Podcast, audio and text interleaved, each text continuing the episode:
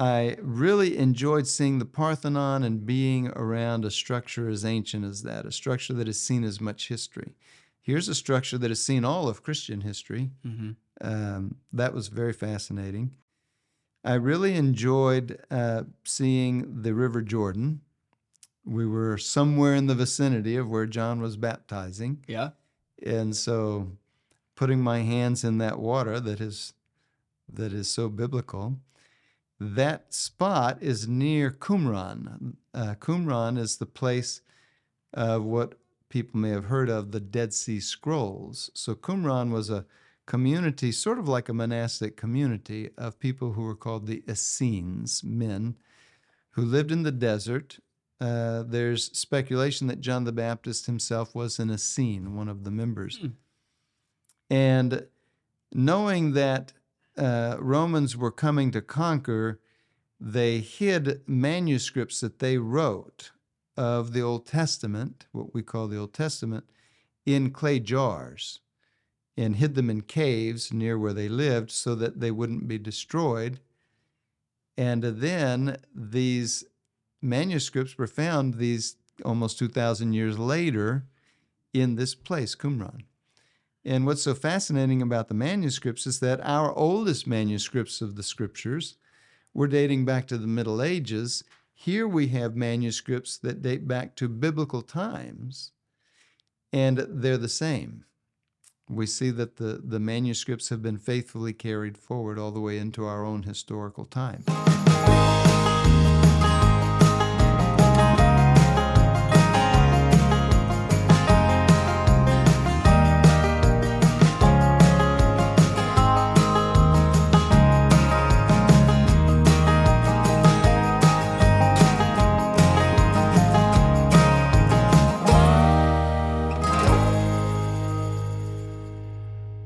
Welcome to Tulsa Time with Bishop Konderla. Welcome back to Tulsa Time with Bishop Konderla. We've been away for a couple weeks. It's good to have you back, Bishop. It's good to be back in studio. Yeah. You've been uh, out of not you've been out of not even the state, the country. And uh, this is what, two episodes in, you're still in the tie. And I'm still in the Way to go. Way to stick that resolution. Yeah, we're a couple of weeks later because I was, in fact, gone on a pilgrimage. The- Uh-huh. My first pilgrimage to Jerusalem. You know, I lived for 15 years in the Holy Land at Texas A&M. you knew we were going to get that in there. Um, no, I uh, I belong to a organization called the Knights and Dames of the Holy Sepulchre. okay. And this is an organization that, you know, has its beginnings back even in the Middle Ages during the Crusades, protecting the holy sites for pilgrims to come and visit.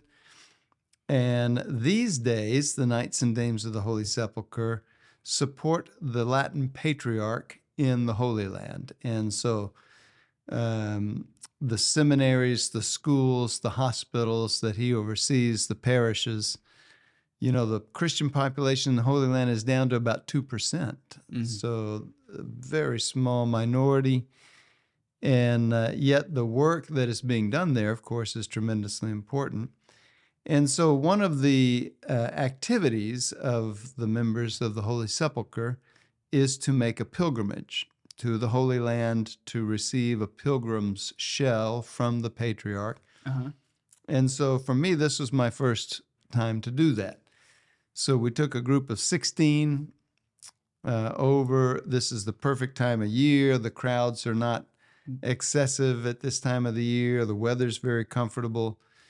16 is a wonderful sized group of people Yeah, to, great group. to try to go on a pilgrimage. with- Intimate. intimate. hmm And the goal of the pilgrimage, of course, is to experience the Lord. Uh, to experience the Lord precisely by being in those places that the Lord was. It's the similar kind of experience that one gets when one returns to the high school you went to, uh, or if you go visit the hometown of your spouse.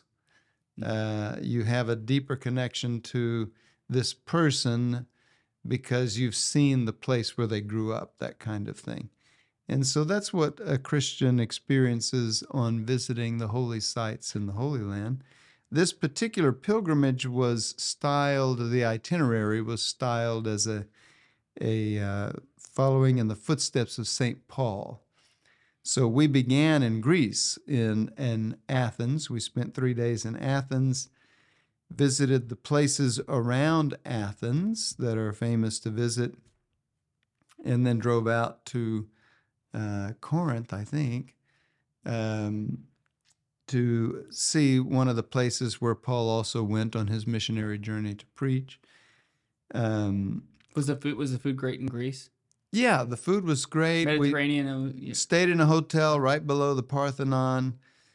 Um, for me, one of the highlights of Greece was simply being in the the um, agora, the the uh, shopping area, would have been the shopping area at the time when Paul was uh, speaking to the Greeks there and telling them, "You Greeks are so religious. You even have an altar to an unknown God." And the God that you worship without knowing is Jesus Christ. And I know the God who you're worshiping. And that was happening right there in an area just below the Parthenon. So you you're standing here looking at what was a marketplace at that time, Right. and you turn around and there's the Parthenon right over your shoulder. And so to to have this deeper realization as you're reading these passages from Acts and from Paul's letters, that he comes into this place with this kind of zeal and courage, where he sees these tremendous, um, these uh, buildings that show a tremendous culture, a deep and rich culture, and yet he's not put off uh, by that at all, not intimidated by that at all, because he can see that though they have this deep, rich culture, they're missing who God is. They don't know that God is Jesus Christ, that Jesus Christ is the Son of God. They don't know that there is a resurrection. They don't know what this life is for, though they be philosophers. And that sounds very familiar to, to Yeah. today today's day and age. Exactly. So, so uh, you know, that's another aspect of pilgrimage is, is uh, experiencing how some things, the more they have changed, the more they have stayed the same. Right. And um, you know, the the the other aspect of pilgrimage that we can talk about that would be useful for our viewers is the way that going on this kind of a pilgrimage can help one grow in one's prayer. And so, Okay. okay, uh, Bishop, I can't go on a pilgrimage. I, I have things to do, places to be, people to see. A whole What- bunch of kids running around. Who's Kids gonna watch my kids? running around. Uh, if you'll watch the kids, I'll go on the pilgrimage. right. Um, so what can I do that that will help me in my prayer? Well, I think a particular thing that a Holy Land pilgrimage helps a person in is that form of prayer that we call Lectio Divina. And so Lectio Divina, if you've not heard of it, is a type of holy reading. Normally, we pick up a book and we read it, and we're faced with a crunch of time, and we got to get through chapter three by X, Lectio Divina does away with all of that. It usually uses scripture or some other holy writing. And the goal of the of the reading is to spend time with God, not worry about the reading. And so one prays uh, to the Holy Spirit, asking for wisdom and guidance as one enters this period of prayer. You pick up the holy text and you begin reading. But the goal is not to get through a lot of the text. The goal is to read until you feel some movement of the Spirit within you because of the text, and then to put the text aside and to sit with that and to uh, revel in that. The monastic mothers and fathers of the church used the image of a cow chewing her cud Yeah. and that's what you're doing you're using you're chewing on these words these holy words and looking for what god may be saying to you in them and so the way the pilgrimage helps that is because by being in these places and seeing yourself where Jesus walked, where he ate, where he died, where he suffered, where he rose from the dead, where he was born. Seeing the geography that he looked out on when he was on a boat on the Sea of Galilee, preaching to the people, he would turn around and he would see exactly what I'm looking at right here. Yeah. Uh, all of that helps one when one reads scripture to enter into it more deeply. And so that can aid one in, in this practice of Lectio. Now, what if I can't go on a pilgrimage? Well, until you can go, because hopefully everyone can go eventually, Yeah. until you can go, you can look up on the internet, simply type in virtual Holy Land pilgrimage. If you include the qualifier uh, virtual Catholic Holy Land pilgrimage, something like that. Sometimes I like to add Catholic in just random searches just to see what happens. You know, I'll be like, uh, suit, jacket, Catholic, and just see what happens. Like sometimes you never know what's gonna. it should pull up Catholic man swag. I mean, it, it- it's what it should do. Um, but you know, lots of people will make virtual Holy Land pilgrimage videos or films or whatever. But uh, a Catholic Holy Land pilgrimage will emphasize different sites in different ways compared to others. And so I would recommend that. But I'm seeing here, for example, there's one by the Augustine Institute. There are um, there's one here from EWTN, one here from the Franciscan Fathers of the Holy Land. So any number of them, and one can watch those as a way of seeing what are these places and what are these sites. One of the the very important pilgrimage sites that one goes to see in Jerusalem is called the Church of the Holy Sepulchre. Well, the Holy Sepulchre is the church that was built over the site of Jesus' crucifixion and his burial, the tomb. And one can enter into the tomb and place one's hands on the rock of the tomb where Jesus was buried. Uh, even celebrate a Mass there, as we did. Uh, that's tremendously impactful Yeah. for a person in their prayer life. There's what's called the Via Dolorosa, the, the way of suffering. In our churches, we recognize this as the stations of the cross. Well, one can walk the stations of the cross in the old city of Jerusalem, precisely where the Lord walked on his way to Calvary. Hmm. And again, it, it aids you in your contemplation of what the Lord did for us. Yeah, I want to go back a little bit to to this idea though of Lectio Divina. It may be counterintuitive or or foreign I, idea of of doing something w- without for, for a non-utilitarian purpose.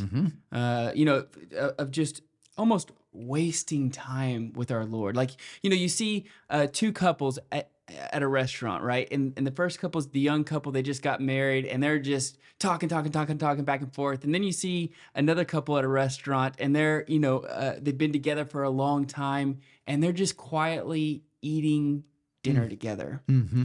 Uh, Lectio Divina is kind of more like the just spending time. Mm-hmm. Uh, but again, I think it's a little counterintuitive with, especially uh, even for me, like when I'm reading something, I'm trying to get through it, like you said, to try to, you know, okay, good, I finished this book, now I can go on.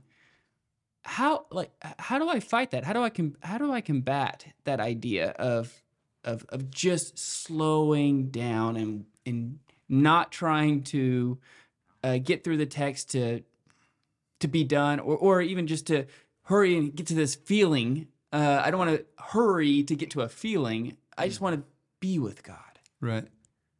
Yeah, I think we might also talk about why would you want to? What would be the point? Sure, yeah. And um, you know, God is not one thing on a list of things in our life. So we can't say that, you know, I have a list of the top 10 most important things and God is the top of that list. That's not quite what we want. God is everything, and I have a top 10 list of important things. Okay. God is beyond even that. Um, the funny adage that uh, if God is your co-pilot, you're sitting in the wrong seat. right? So, so it's a way of saying that God is not one thing among other things in our life. God is everything. Uh, I saw the funny uh, clip recently of the young boy who's saying his friend asked him if he needed Jesus to go to heaven, and he responded, "Brother, you need Jesus to go to Walmart." it's, it's, it's a way of saying that that God is everything. Okay, if that's true, then spending time with God, focused on God alone, the the purpose of this time is for God, and it has no other purpose. Hmm. It has no utilitarian purpose. Uh, then that becomes uh, the reason why we want to slow down. The monks at Gethsemane Monastery in Kentucky, it's a Trappist monastery, cloistered monastery, and over the entry gate is a single stone lintel, and it says God alone, and that's it. The monks who live there walk through that gate and close it behind them, intending to stay there for the rest of their life and focus their life and prayer on God alone. They work so that they can live, they do manual work, but their purpose, even of their work, is to balance out their life so that they can spend their life productively in Lectio Divina. So they'll spend hours a day in this kind of holy reading. Hmm. They're not in a hurry to get through anything. They're simply there at God's disposal, you could say. So that's the purpose of it. If we try to rush through something like Lectio Divina, God is, is a, a whisper, and we'll be disturbing that. Um, it, it will cause, you know, you can think of a pond. We look at the beautiful still water on a pond, just a little pebble out there, and we've got ripples and we can't see. So when we're practicing Lectio or any kind of contemplative or meditative kind of prayer, we're letting go of utility and recognizing that God is worthy of my life and of my time. And so I'm going to give him these 20 minutes Mhm. and I'm going to use the scriptures. I have sometimes gone into a chapel to to pray Lectio Divina and felt a movement in me that prevented me from even opening the book. Hmm.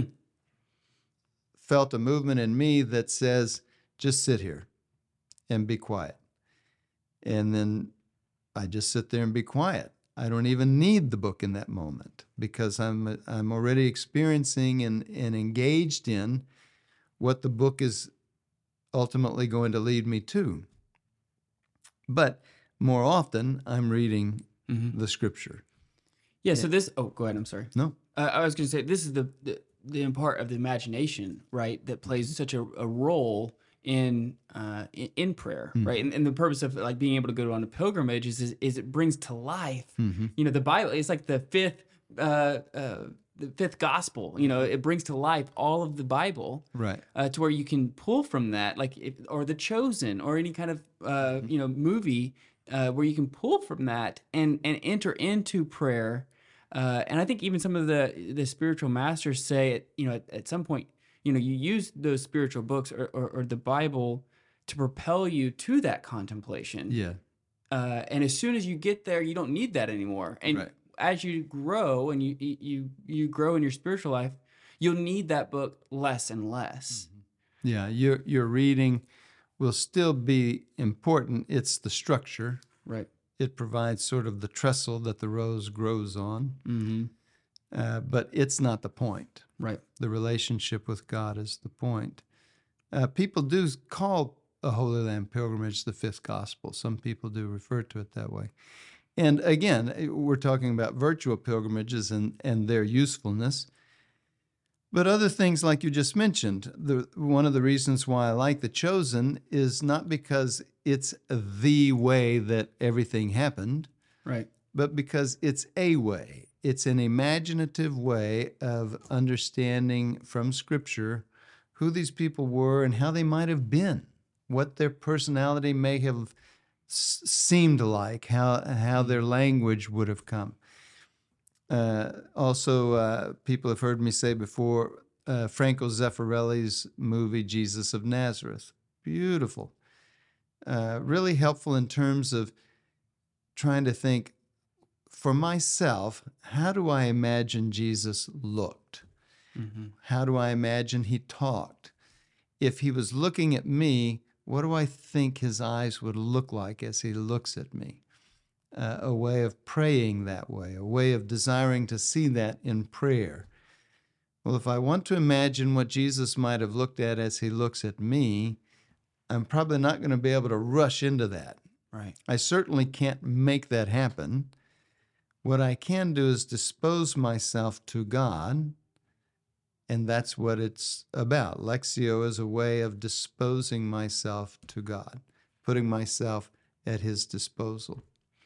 Do you think that there's a, a temptation of somebody who may do this for the very first time of, of of trying too long or trying to figure out like you know wait for that spiritual moment or feeling? Mm-hmm. Uh, is there dangers in in in waiting for emotional highs or lows with uh with your prayer life? Well, and a constant one of the themes that is spoken of throughout all of spiritual uh, literature is distraction, fatigue, boredom, all the more so for us now, because one of the, as I've said before, one of the dangers, one of the mm, things that we need to be cautious about with our devices is that compared to, say, reading novels, reading stories and scrolling through Facebook or Twitter or things like that, reading news, sound bites, etc.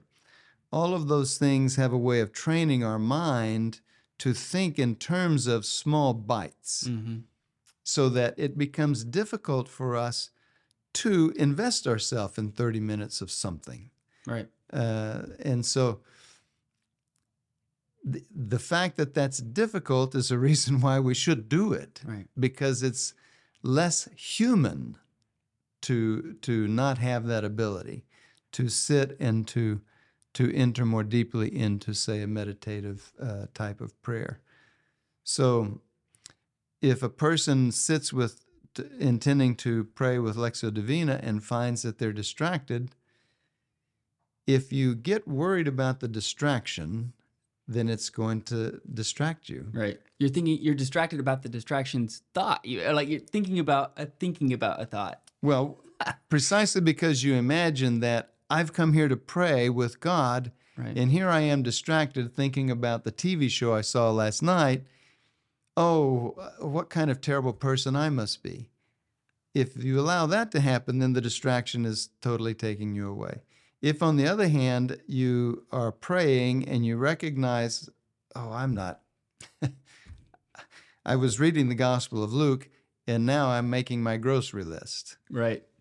as soon as you realize that, without any judgment at all, you put it aside and say, But I want to read the Gospel of Luke, and so I just return to it. Mm-hmm. Then the distraction doesn't get in the way. Right. It's simply something that's there. It's like gnats that buzz around your face. Those gnats are not going to bother you unless you get focused on them. Right. But if you just leave them alone and attend to what you're doing, then they're there, but they don't bother you. So, similar to this kind of prayer. Yeah, the, the importance of you know having your appetites under control, right? And this is the whole point that the church gives us beautifully. You know, seasons of fasting. Mm-hmm. You know, so that way your appetites don't dominate uh, in, during prayer or other things. Uh, you can you, your will can be stronger than than what your appetites are, so you, you can put that away to focus on the higher goods, the, Yeah. the contemplative life. And the person who's going to run a marathon doesn't begin with the marathon. Right. Right.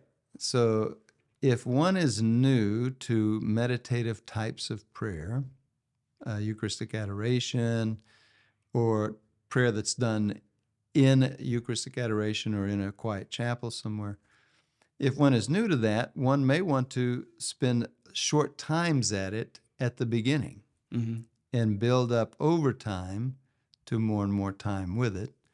Uh, eventually, you will run up against the amount of time that is prudent for you to spend. Sure. And so that's going to differ. a uh, we we recently had the feast day of Saint Francis de Sales, and one of his great uh, wise sayings was that it would be ridiculous and preposterous for a Carmelite nun to be running around town shopping all day. That's not her vocation. But it would be just as ridiculous for a housewife and a mother of children to be berating herself that all she does is run around shopping all day. She doesn't get to spend hours in prayer. That's not her vocation. Right. So we all have our own vocation. Our own vocation provides for us sort of the template of what our prayer life will likely look like, and that's what we pursue. What was your uh, favorite part about your pilgrimage? Uh, several, you know, that's a that's a question, of course, that A lot of people ask you probably. yeah, it's it's a very good and obvious question for someone who's been on a pilgrimage. What did you like best? And the thing about this kind of a pilgrimage is that it's so rich that it's hard to to give a a single answer. Mm-hmm. I really enjoyed seeing the Parthenon and being around a structure as ancient as that, a structure that has seen as much history. Here's a structure that has seen all of Christian history. Mm-hmm. Um, that was very fascinating. I really enjoyed uh, seeing the River Jordan. We were somewhere in the vicinity of where John was baptizing. Yeah. And so putting my hands in that water that is that is so biblical. That spot is near Qumran. Uh, Qumran is the place of what people may have heard of the Dead Sea Scrolls. So Qumran was a community, sort of like a monastic community, of people who were called the Essenes, men who lived in the desert. Uh, there's speculation that John the Baptist himself was an Essene, one of the members. Hmm. And knowing that uh, Romans were coming to conquer, they hid manuscripts that they wrote of the Old Testament, what we call the Old Testament, in clay jars and hid them in caves near where they lived so that they wouldn't be destroyed. And then these manuscripts were found these almost 2,000 years later in this place, Qumran. And what's so fascinating about the manuscripts is that our oldest manuscripts of the scriptures were dating back to the Middle Ages. Here we have manuscripts that date back to biblical times, and they're the same. We see that the, the manuscripts have been faithfully carried forward all the way into our own historical time. Uh, so that was fascinating to see. Uh, the Holy Sepulchre, I think that church and what's in that church would would have to count as my favorite spot. But we also saw Nazareth, the place where Jesus is uh, born, in Bethlehem, where he's born, Nazareth, where he grew up and lived, uh, Cana, where the the great wedding miracle happened. We took a boat Did out you have wine? Did you have wine while you were there? I mean, at if you- Cana. We may have, we you know, at I mean, lunch. it's like it's like the you know the wedding feast at Cana. You get you well, you drink water and it turns into turn into wine. Yeah. uh, we took a boat out onto the Sea of Galilee. And so Oh, cool. you have that experience of what the Lord may have seen on, uh, Mhm. on those waters. Uh, so those were all fascinating parts of the Yeah. of the trip. Well, it's great to have you back. Mhm. It's great. It's great to have you back here in the diocese, and I'm sure you've been uh, having to do a lot of catch up. Yeah, it's a delayed experience of the new year because we left right after the new year, in that first week after the new year. And so I haven't been here in the new year. So Yeah. So it's good to have you back. Hmm. And I think next week we're going to talk about uh, a, a paper that you wrote quite a while ago well, I before think you that- were a bishop, correct? Yeah, the general topic I think we want to try to talk about is uh, marriage, and marriage prep. and related to marriage and to the health of marriage is its beginning. And so, marriage preparation. Uh, you know, I was in campus ministry for all those years, and we did a lot of marriage preparation. And it is such an important uh, ministry of the church to help couples and work with couples in preparing themselves well for this blessed sacrament of marriage uh, so that they have discerned it carefully and enter it well. Good. Well, uh, I'm excited to talk about it. I, it was the first time that I'd, re- I'd read that article as well. So uh, we'll put that in the show notes. But uh, Yeah, the article deals with a specific one of the one of one of. I mean, there are many, right. uh, but one of the pastoral challenges of working with couples who are engaged is if the couple is already living together in a cohabited relationship. How does one help a couple to see what are the what are the challenges now? Since we're living this way, what are what kind of challenges is that going to present to our effectively preparing for marriage? Right. So I, look forward to it. Mm-hmm. Thank you so much for tuning into Tulsa Time. Be sure to like and subscribe and, and share with some of your friends and family. We also have some of the episodes on the Eastern Oklahoma Catholic Magazine. If you don't have that, you can reach out to us. Uh, we'll be happy to send you one for free. I'm Adam Minahan. We'll see you next week.